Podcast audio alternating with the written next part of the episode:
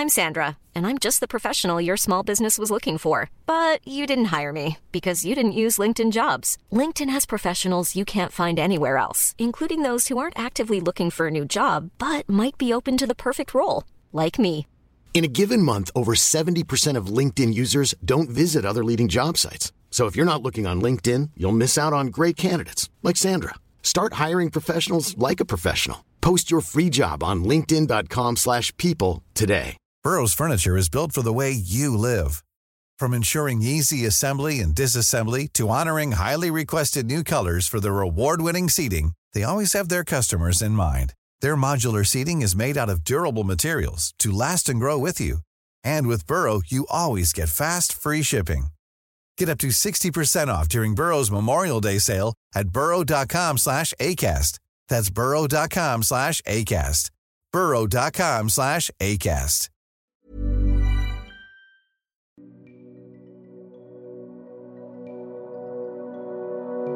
Hello and welcome to Nothing Concrete, the Barbican podcast.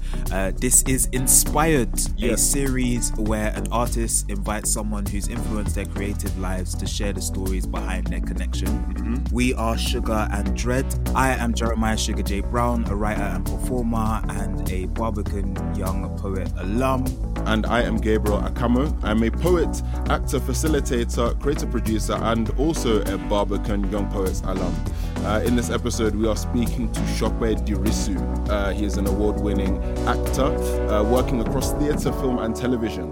Uh, he's trained extensively with the National Youth Theatre, and his credits for stage include One Night in Miami at the Donmar Warehouse, The Brothers Size at the Young Vic, and the titular role in Coriolanus by the RSC, which also featured on the stage of the Barbican itself. On screen, Sope's recent work includes, wait for it, the horror film His House, uh, for which he has received a nomination for Best Actor at the 2021 British Independent Film Awards, as well as a nomination for Best Actor in a Horror Movie at the inaugural Critics' Choice Super Awards. Chase! He is due Mhm. to appear in the sci fi thriller Tides, drama film Mothering Day, and Silent Night with Keira Knightley in 2021. Boy. Chope can also be seen as Elliot Finch Badman in the television crime series Gangs of London by Pulse Mhm. Films. We invited Shockwave because we've both seen his work firsthand in Coriolanus at the Barbican and uh, just inspired by his by his journey. We wanted to have a longer chat with him. Hello, and you are here with first name Sugar, Second name Dread. And um, yeah, we are we are in the building, we are in the place, and uh, who who are we here with, Gabriel? We are here. We are here with the amazing, the phenomenal Shockwave Dirisu. Hello. Yes. I'm honored to be here, especially with such an introduction, guys. Thank you. oh man, we haven't even started. We haven't even started yet. Uh, what's what's this about? What's this about, Jeremiah?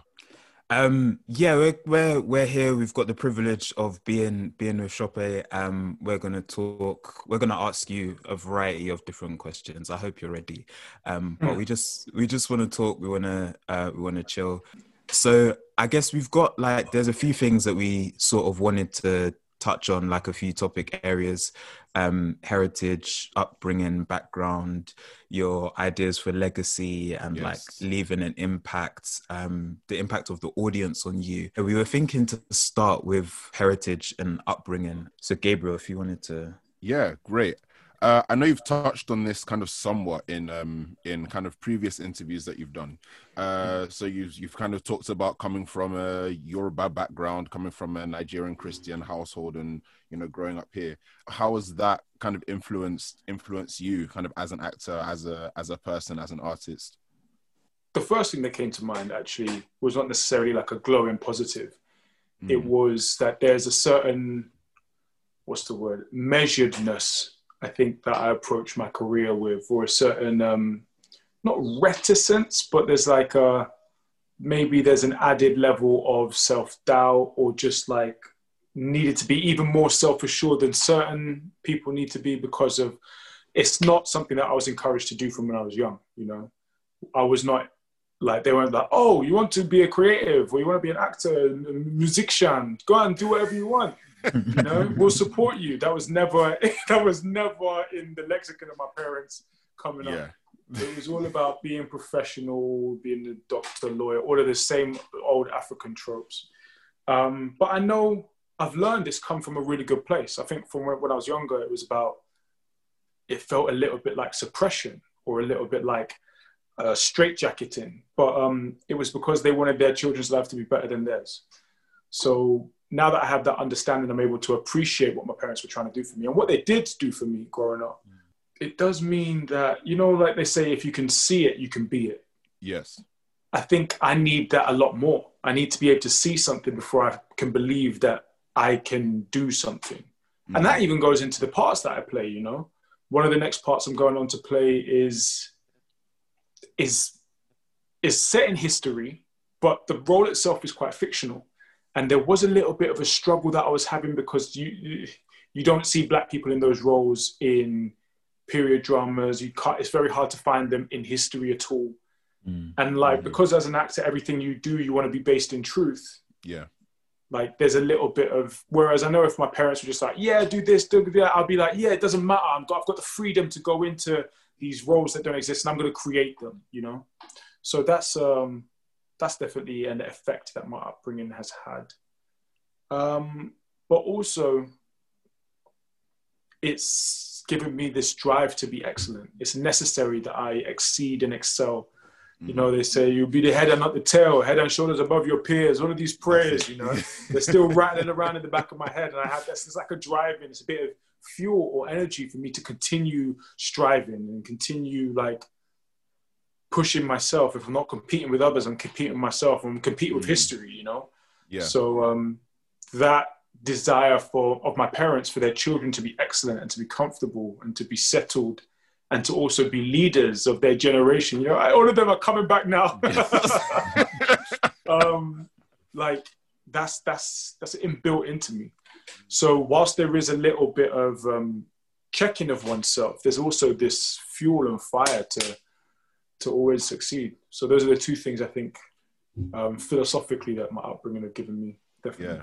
Yeah, yeah. Um, yeah, I think I'm I'm sure we can definitely relate to that. Um, personally kind of I'm also also from a Nigerian Christian Yoruba background. So yeah, I, Those those saying- sentiments you've heard them many times. That's it, exactly, exactly.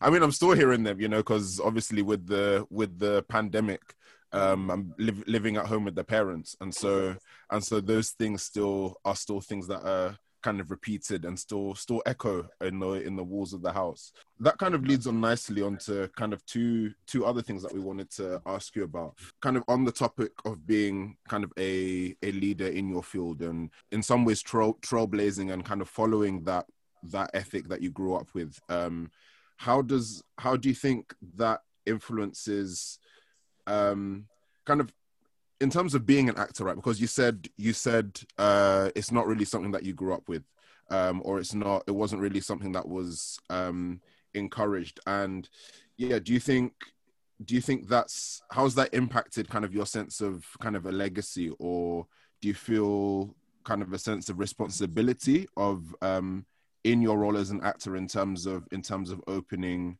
um, or kind of being visible and opening opening that path for people who might have come from your from a similar background to you Yeah, I think it goes back to that whole like, if you can see it, you can be it um, phrase. But also, it's not just for the person who's seeing it, it's for their family or for their parents, especially. I was working a lot um, about diversity in grassroots creativity, especially in acting, like National Youth Theatre and stuff like that. And one of the biggest demographics that we found that are totally alienated or not represented in youth theatre is like East Asian actors.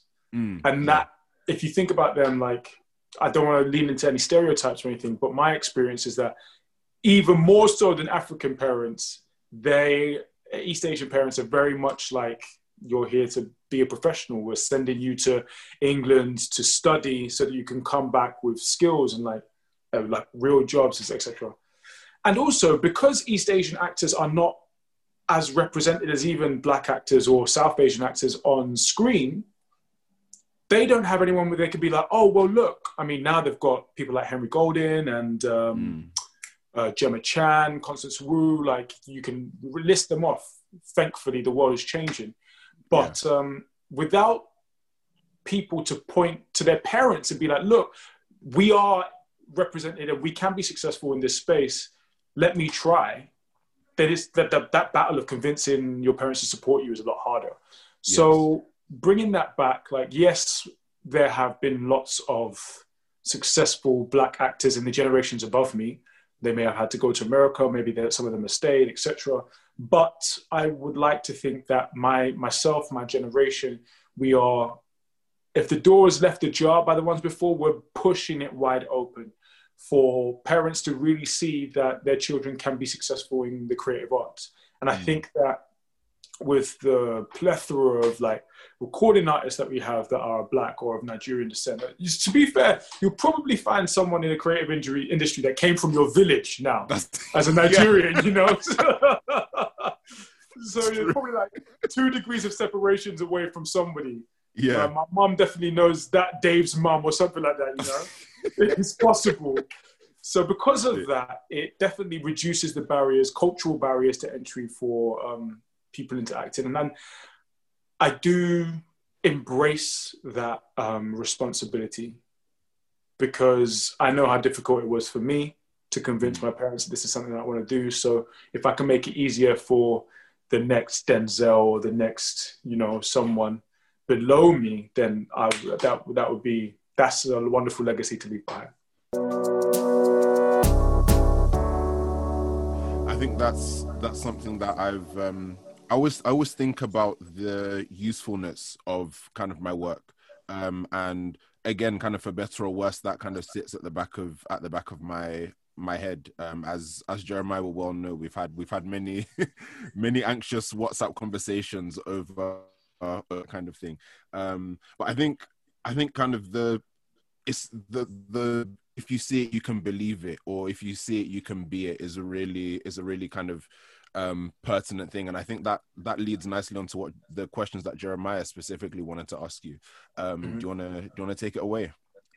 Yeah, just I guess this comes in two parts, but the first part being thinking about like the makeup of the audience um, and how that impacts you as an actor. Um, yeah, so the presence of black people um, or other like kind of just the presence of the people that are engaging with your work and how does that affect you as an actor um often predominantly working in potentially well i don't want to assume but you know working in various settings that might just be predominantly white or mm-hmm. those kinds of things how does that um, impact you as an actor? Also thinking about maybe that question is more prevalent with stage work but also thinking about the audiences for film and television and how does that affect you as well?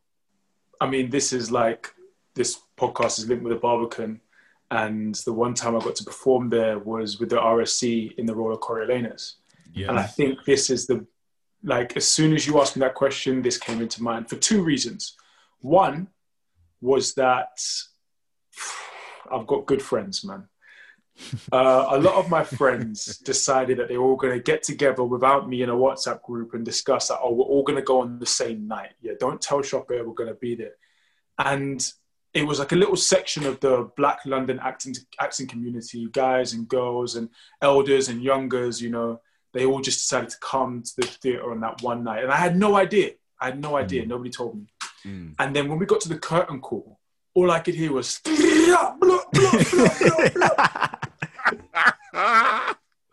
My goodness, I almost ran off the stage into the audience. I was just overjoyed. I was elated. And to think that my people were riding for me that night in yeah. a in what is it? It's like a concert hall, man. How many times mm-hmm. do you get black people performing in concert halls unless you're like the Chineke Orchestra? Yeah. You know? And then it was Shakespeare, which is very stereotypically not for us. I mean, we're trying to do a lot of work to change that because Shakespeare was a working class writer writing in working class voices, but it's been co opted by the higher ups mm. to tell us that it's not for us. And it's a lie. But exactly. still, some people feel alienated from it, especially young non-white people. And then at the RSC, which is at the pinnacle of that, um, which is trying hard with this engagement, but not always successful. To think that I had like a section, it felt it felt like the audience was full of black people that evening. Mm. Um, so that, I mean, it's not necessarily answer your question; it's the reverse. How, like, how does the audience affect me? You know, knowing that my art can go that far, reach those people, can be celebrated by that people, by my own people. You know, is mm. um, is is it's, it's like it's a joy overflowing because maybe it's to do with the way that I grew up or something, but sometimes you can feel in certain creative industries like you have to compromise a bit of yourself or mm. a section of your blackness in order to fit in and take the opportunities that are given to you. So yes, in that in that moment, I felt vindicated. I didn't feel like I felt whole, you know. Mm. And I mm. think also specifically with that part, like the casting of that production was very interesting in that there was a very clear separation between the upper class and the lower class. Mm-hmm. And in the upper classes, I was the only black man. Mm-hmm. You know, there were no women of color, and there was another Asian man who was playing a very, very small role, almost subordinate. So the way the story of Coriolanus goes he's kind of manipulated by people. His mother, his mm-hmm. like stand-in father figure, uncle kind of guy, the whole state are just like playing him as a puppet and wanting to do what they want him to do. And he's like, no, I'm going to be me completely. And it was, I struggled with it after the first read through actually. And I haven't spoken to many people about this. Mm. But it was like, oh, actually, if you look at the optics of this, this is a solitary black man who is effectively being co- uh, adopted or co-opted by white society and is being made to behave in a certain way or conform to their ideals and it's not too much of a stretch to think of how much like black people are made to change their voices or change their behavior or their mannerisms in order to fit into white society or into the society of wherever the diaspora is um, located so then to think that I was going through this existential race, racial sort of mm. struggle about this play, and then it was only really going to be seen by white people. Mm. It, it was a little bit, oh no, like what's going on here? What am I doing? What can I do to to, to elevate my people in this um, discussion, this interrogation? Yeah, so like I think sometimes, regardless of the story you're telling, you have to be conscious of who's receiving the story. Mm. Yeah. And whether or not it's helpful. Is the story that you're telling the right story or is it told in the right way for the people who are receiving it? And that goes not just for white people, but for your own people as well, or mm. people who look a little bit like you, but not exactly like you. The greatest joy would be to completely break down the access to theatre, the barriers, the cultural barriers that make people not want to engage with it or not want to engage with Shakespeare or anything. And then like we'll create this utopia where actually I'm not really thinking about the audience because the audience reflects my life outside of the theater. Mm, mm. And I'm not as concerned about these racial questions because either the audience will answer it with me or nobody's thinking about it because we're all equal. So nobody's really looking at race. It's brilliant because so the root of that question, me and Gabriel went to see Coriolanus when it was at the Barbican. Oh um, wow! Thank you so much for coming through. We we went to see it and we remembered like afterwards. Um, yeah, so we were standing up and clapping. Gabriel is Gabriel is Gabriel, isn't it? So whenever Gabriel is in a room, you mm-hmm. you know that Gabriel's in a room. So, but we're we're there, we're clapping, we're making noise, and we both remembered you sort of like seeing us and like nodding, acknowledging us, and we were like, yeah. Um, and that's something that we both took away. And sort of as we were leaving, it was us thinking about it because we were aware that we were like the only black people in the audience as well. Mm. And so mm. when that happened, it was something that we've kind of both sort of gone away and thought about. We've both performed in situations as well where the audience does not look like us, where mm-hmm. it's it's you know it's a majority um it's just there's it's it's mostly white and we've had those kinds of experiences and yeah, so it was it was just interesting that even as we asked you that question, the thing that came back to you was your people being like, "Yo, we're setting it up. We're gonna come mm-hmm. to this space," and um, yeah, those kinds of things are joyful. We went to see one of my boys graduate, and he graduated from Imperial, and we when everyone's clapping politely and when he stepped on stage it was it was it was it was it was everything it was everything it and be, you know?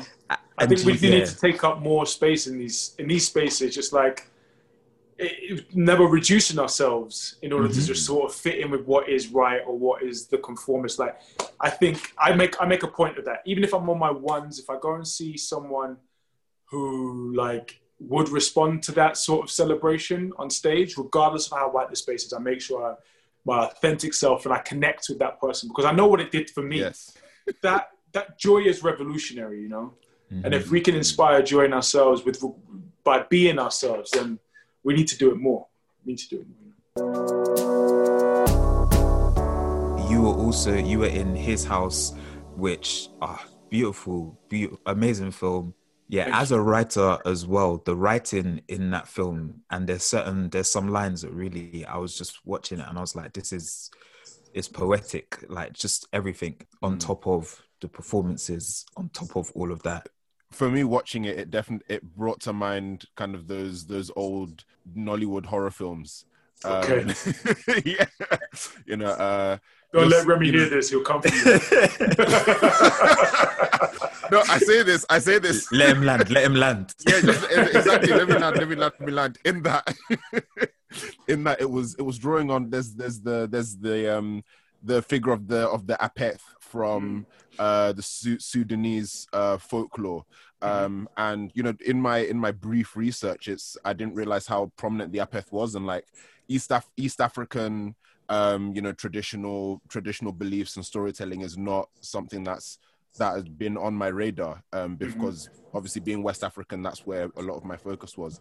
Um, and so, how was it? How was it kind of for you being in being in a story that's being told on Netflix um, to a mass audience that is touching on kind of African uh, folklore, African traditional beliefs and mythologies and that kind of thing? What does how does how does that um in your or does that in your mind kind of connect to the whole thing about uh, um about audiences and connecting with um where you're from and kind of what mm. you see and how yeah just talk, talk to us a little bit about that i think all art is a wonderful medium for sharing and sharing mm. culture um, especially and i think netflix is an incredible extension of that to the nth degree and what I really love about what they're doing over at Netflix HQ is that they have set up an African division, you know, and they've commissioned mm. writers and producers from all over the continent to create like high quality African content. I mean, Queen Sono is an example of that. Mm. Um, and that's about this, uh, for those who haven't seen it, it's about this South African, like James Bond, basically, which she's a woman played by Pearl Thusi. Um, and it's excellent, like just to see the vibrancy of Africa through the screens, because they go all over Africa as well with that mm. series. Um, and yeah, it's not without its flaws, but what piece of art isn't, you know? So it definitely fills me with pride to be able to be sharing culture from the continent of Africa with the rest of the world because it was distributed internationally and Netflix is a wonderful sort of agent of that. And it, it works in all different ways as well. You like you can watch Ukrainian films on Netflix. If you're looking for it, it's all there, mm. very easy to find. So that figures, cult, cult, folklore figures like the Apeth and um, many more to come that are being shared on such a global platform. It's uh, it's definitely a step. It's a giant leap for mankind, you know and to be a part of that is um, is definitely an honor. And it's sort of like the work I want to do. I want to do more of that. You know, like sharing our life experiences and making people feel seen and sharing their stories and giving a voice to people who don't normally get a voice. In this case, refugees, for example. Like, mm. I think that's what that's the sort of work that I want to be doing. I guess as a as a follow up sort of directly on that question and you sort of talking about the roles that you would like to to do and like the things that you would like to sort of take on um how how how is it for you sort of selecting what you do and don't do and making those decisions now um and sort of yeah your power and control in in that in that sort of experience and those decisions going forward definitely earlier on in my career it was a case of like take what you're given be grateful for it and do your best and i still mm, like maintain a lot of that you know I remember there was a Luton Town Football Club manager who once said that like we can all we can do is control the controllables, you know, hmm. and then everything else is sort of is sort of uh, up to luck. At the beginning, you can only take what you're given. That said, you can go out and make your own work. So maybe I'm talking nonsense, but early doors, it was a case of like, if I get seen for it, I'll do my best and try my best, but I'm not going to say no to anything. And there's an element of that that I like to keep because there might be something that I look at as just like, oh, this isn't really me. This is what I want to do, but it's going to be a massive challenge. If I've got to go so far away from my comfort zone to achieve this thing, um, to the point where it's scary, maybe it's the things that I should be doing because if I want to push myself as an actor and get better, then those are the roles that I should be after. But also, I think there is a point now where I'm building a career. I'm not no longer really laying the foundations of that. I'm sort of deciding what kind of actor do I want to be? Is it do I want to be an action movie actor and keep doing those things, or do I want to be a rom com actor? And personally, I would love to not be able to be pigeonholed into any of those categories because of the breadth and diversity of my work. But in terms of things that I definitely would say yes to, there's a project that came on through my agent recently that was just way more as a, of an artistic exploration than anything that I'd ever read before. Like there are no lines in the whole film. And I was hmm. like, I want to do this because this is this isn't going to be played in cinemas. This is going to be played in like orchestra halls, you know, mm. because they want to put music next to it or mm. play the music live. I was just like, yo, this this this is exciting because it's not your standard. Like, don't get me wrong, I'd love to be in the Marvel superhero universe as well, but it's not your standard like, oh, we're just going to go to the movies, see this film, oh, it was nice. Like, what is the next step of moving pictures? You know, what else can we do with it? How do we heighten the art? Someone that's playing with the colors on screen. You know, at the end of the day, if I read the script and the story is interesting, because if even the character's not like the best, the most developed, then I've got to do my job and flesh that character out in its performance. You know I find those little nuances that make that character interesting. But if the story arc is something that I'm excited by, then that's a project that I want to work on. How would you like to look five years younger? In a clinical study, people that had volume added with Juvederm Voluma XC in the cheeks perceived themselves as looking five years younger at six months after treatment Look younger, feel like you. Add volume for lift and contour in the cheeks with Juvederm Voluma XC. Reverse signs of aging by adding volume to smooth laugh lines with Juvederm Vollure XC. For important safety information and to find a licensed specialist, visit juvederm.com. That's J U V E D E R M.com. Not for people with severe allergic reactions, allergies to lidocaine, or the proteins used in Juvederm. Common side effects include injection site redness, swelling, pain, tenderness, firmness, lumps, bumps, bruising, discoloration, or itching. There's a risk of unintentional injection into a blood vessel, which can cause vision abnormalities, blindness, stroke, temporary scabs, or scarring. Talk to a licensed specialist to find out if it's right for you. Hiring for your small business? If you're not looking for professionals on LinkedIn, you're looking in the wrong place. That's like looking for your car keys in a fish tank. LinkedIn helps you hire professionals you can't find anywhere else, even those who aren't actively searching for a new job but might be open to the perfect role. In a given month, over 70% of LinkedIn users don't even visit other leading job sites. So start looking in the right place. With LinkedIn, you can hire professionals like a professional. Post your free job on linkedin.com slash people today. Millions of people have lost weight with personalized plans from Noom. Like Evan, who can't stand salads and still lost 50 pounds. Salads generally for most people are the easy button, right? For me, that wasn't an option. I never really was a salad guy. That's just not who I am. But Noom worked for me. Get your personalized plan today at Noom.com. Real Noom user compensated to provide their story. In four weeks, the typical Noom user can expect to lose one to two pounds per week. Individual results may vary. I'm gonna I'm gonna take cycle it back just a little bit um, and ask about ask some questions about your kind of relationship to training as an actor who kind of didn't go to drama school. Yeah, what is yeah what's what's your relationship what's your relationship to that in terms of especially I guess working working in theater. Um, I guess I guess that it can feel like I found in my own experience anyway that you I feel I felt like there's kind of a gap or I've been very self conscious about having not been to drama school. Um, and so I know I was wondering I was wondering if you wanted to talk a little bit about about that experience or kind of how your how the way you trained and the way you came into the industry has kind of more affected or shaped kind of your path through it. Well, I definitely shared. Well, no, I'll be very honest with you. In my experience, there have been times where I've been scared because I didn't go to drama school. Like, especially when I went to the RSC, I was just like, oh, you do voice work every day for three years. Someone mentioned it's like a thousand hours worth of voice to make sure that your voice can fill this space and that you're maintaining your instrument, you know, that you're not going to run out of steam, you're not going to lose your voice or anything like that. And they had to take me aside from early. I was in rehearsals maybe two or three months before everybody else so that they could like give me these voice works, do them every day, meet up with the voice teacher, see, make sure that I'm going to be able to carry that space it wasn't even a case of like they made me feel insecure about it. I was already insecure about it. Learning what I was competing with, like there was a, it was humbling.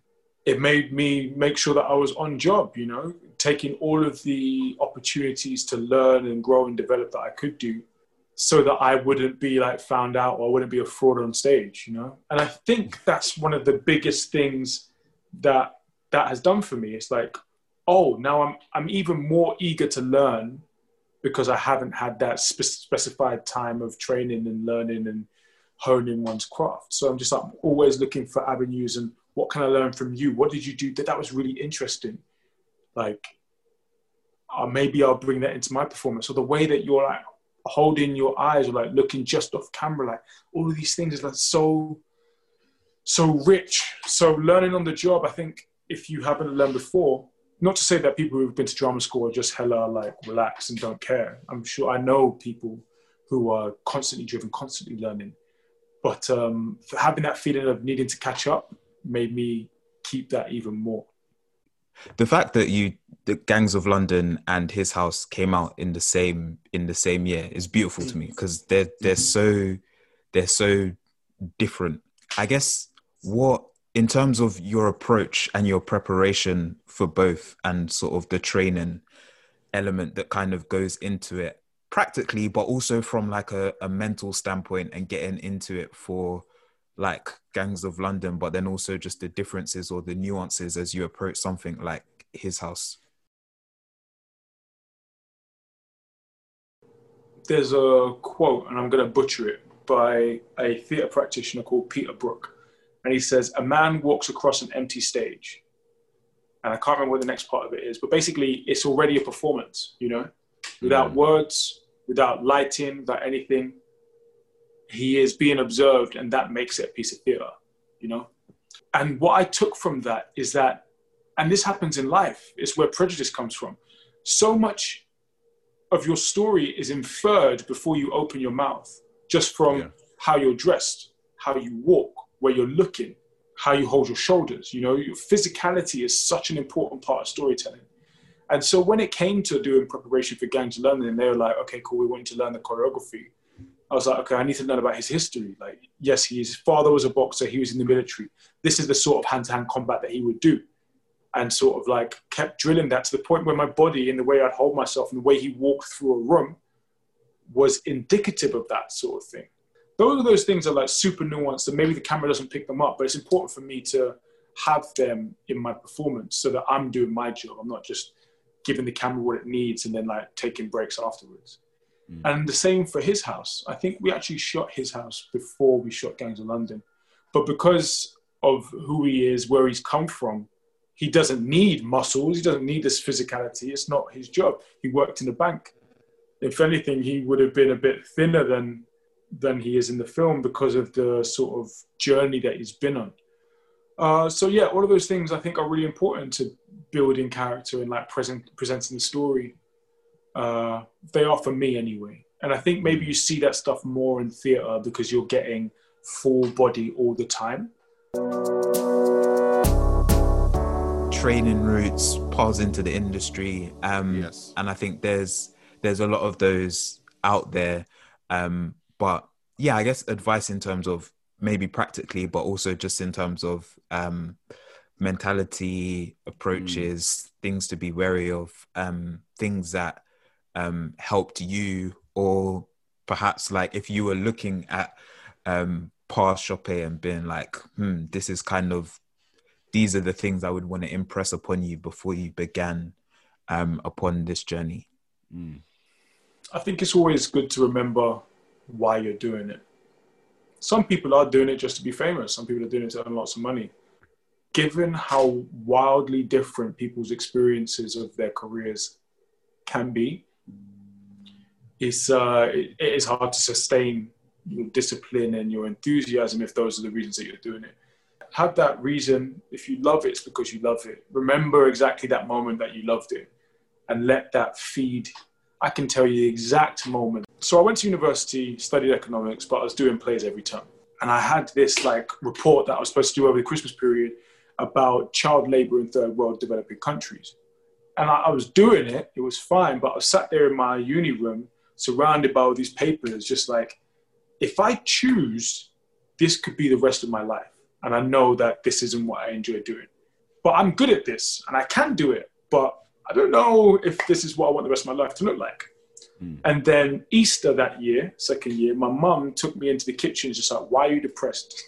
Straight up, like, why are you moping around? What's wrong? I can tell something's wrong. African mums never miss. My Yeah, yeah, gosh. yeah. She forced me to think about what was wrong in my life. And I think it was that realization. I was just like, I'm not enjoying doing my economics. I'm enjoying everything else about uni apart from my course. And then that summer, I went to the National Youth Theatre and I did a play with them in London. And my whole disposition changed, you know. I was entirely lifted. I was happy with people who were like minded. I met one of my best friends that year, Ken Nwosu, and we were creating art and we were performing theatre. I was like, I'm happy now. This is this is what's making me happy. And then the year after that, I was like, I'm not applying for any internships. I'm not applying for any like year in industry, you know, them placements. I'm not doing it. When I leave my course, I'm going to hand my parents my degree, and I'm going to see what acting looks like. You know. Hmm. And those moments are what I think about when I'm so happy that I made this decision. When I'm struggling, I'm just like, why am I even doing this thing, man? I've got a hmm. degree. Let me go and go to the city. Canary Wharf is just there. Let me make some money. And whenever I'm looking at scripts and it's hard, it's like, but this makes me happy. This or doing the studying. I study harder on my scripts than I ever did for any of my exams, you know?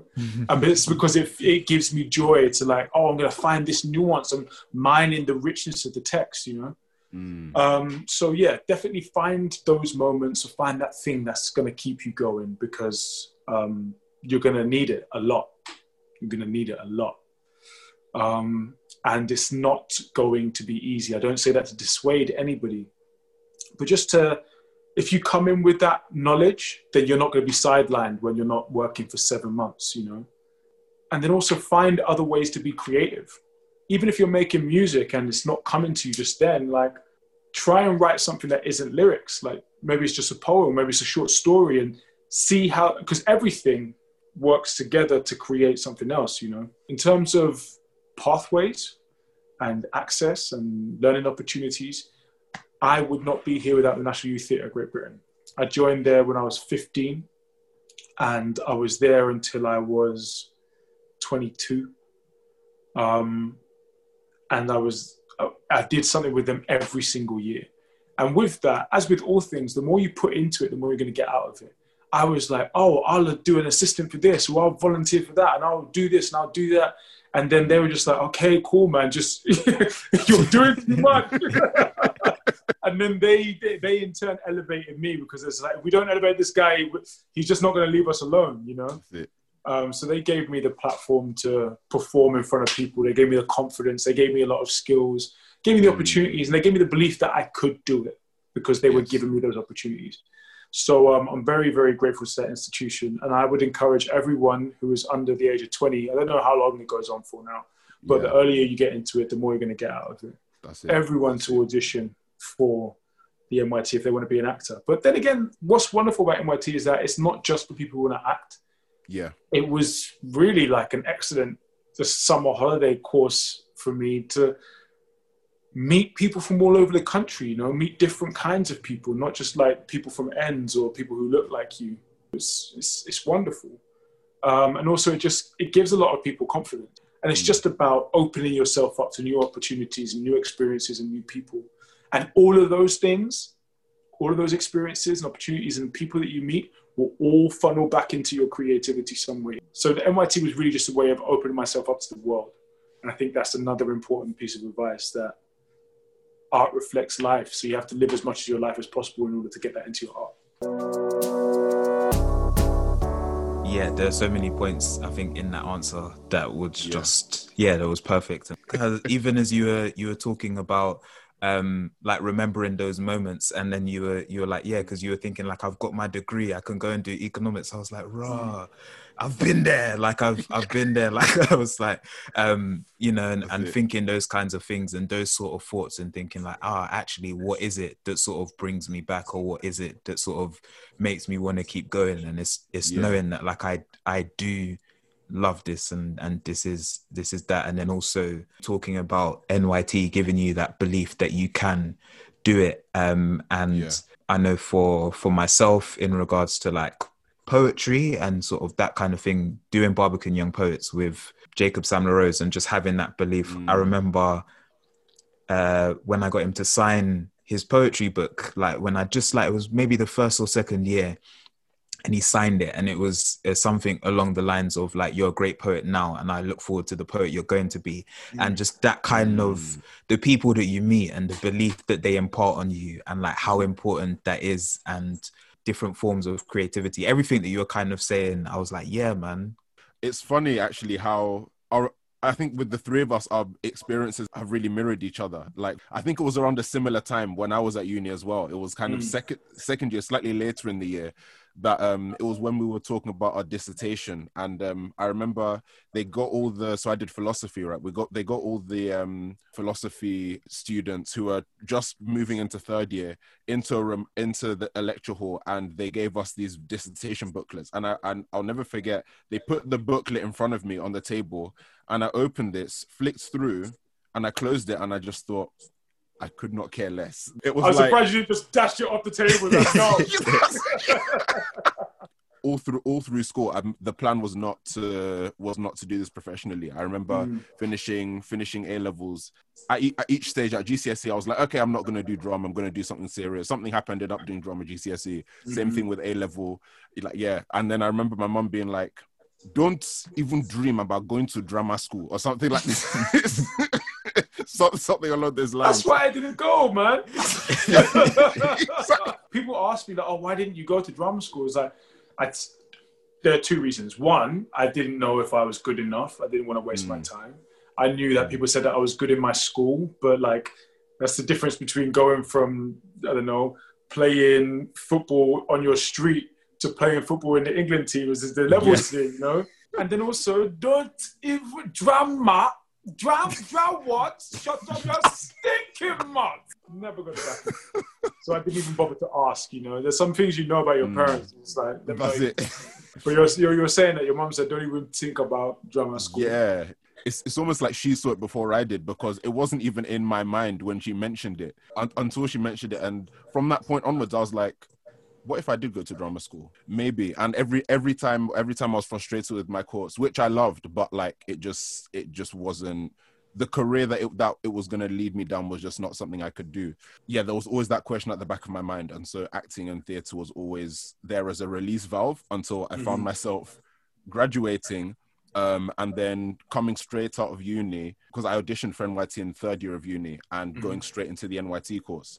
Um, and now it goes up until the age of 26. And so, like, Okay. similarly, yeah, yeah. So, similarly, I was, I did something every year that I could because um, my mentality was different. I wasn't coming straight from school. And I think, and I think that's the great thing about about it and about kind of the journeys that we've taken and about a lot of what you said maybe if those things had been encouraged or maybe if we were more aware of those things or maybe we wouldn't be kind of sat at our at our desks um, having these conversations as artists maybe we would have taken kind of different courses. And so there is something about coming to a conscious decision when you're older and they kind of give they kind of put the stakes behind what you're doing right? That's in you know because when you're having a difficult time you kind of remind yourself as to why you're doing it. Um, and your experiences kind of gave you that reason.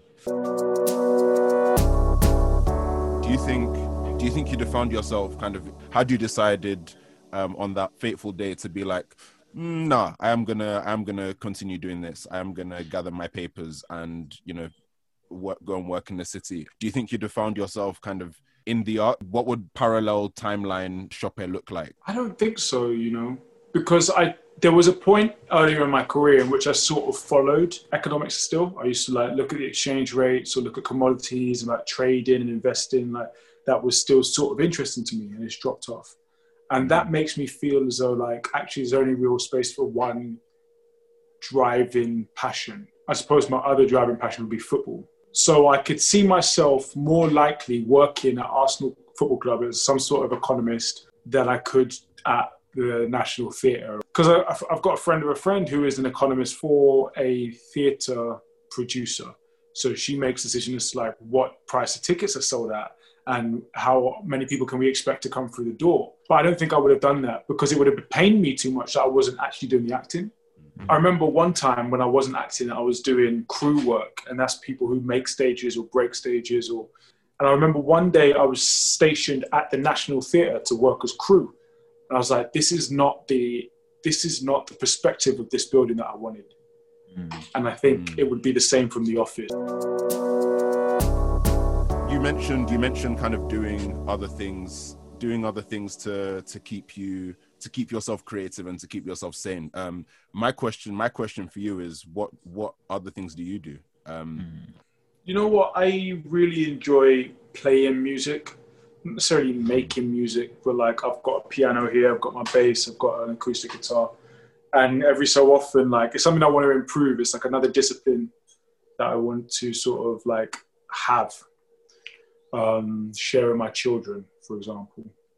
So I suppose that's like my alternative outlet, and poetry as well. I've really recently got into um, poetry, but I wrote a lot, but more as a, a, a therapy, you know. It was more of a way of like writing things to get them out of my head, so they weren't haunting me anymore. Um, but yeah, it's uh, I do enjoy the way words work. Sope, thank you um, Yes. so much for joining us. Um, it was it was brilliant talking to you. It was good It's vibes. my pleasure. Thank you for having me. Thank you very much. Definitely. That was our conversation with Sope Dirisu, wrapping up the series of Inspired on the Barbican podcast, Nothing Concrete. Stay tuned for more weekly episodes from the Barbican by subscribing to Nothing Concrete on Acast, Spotify, or wherever you find your podcasts. Peace.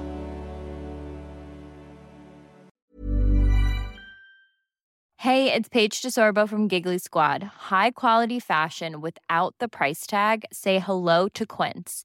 I'm snagging high-end essentials like cozy cashmere sweaters, sleek leather jackets, fine jewelry, and so much more. With Quince being 50 to 80% less than similar brands.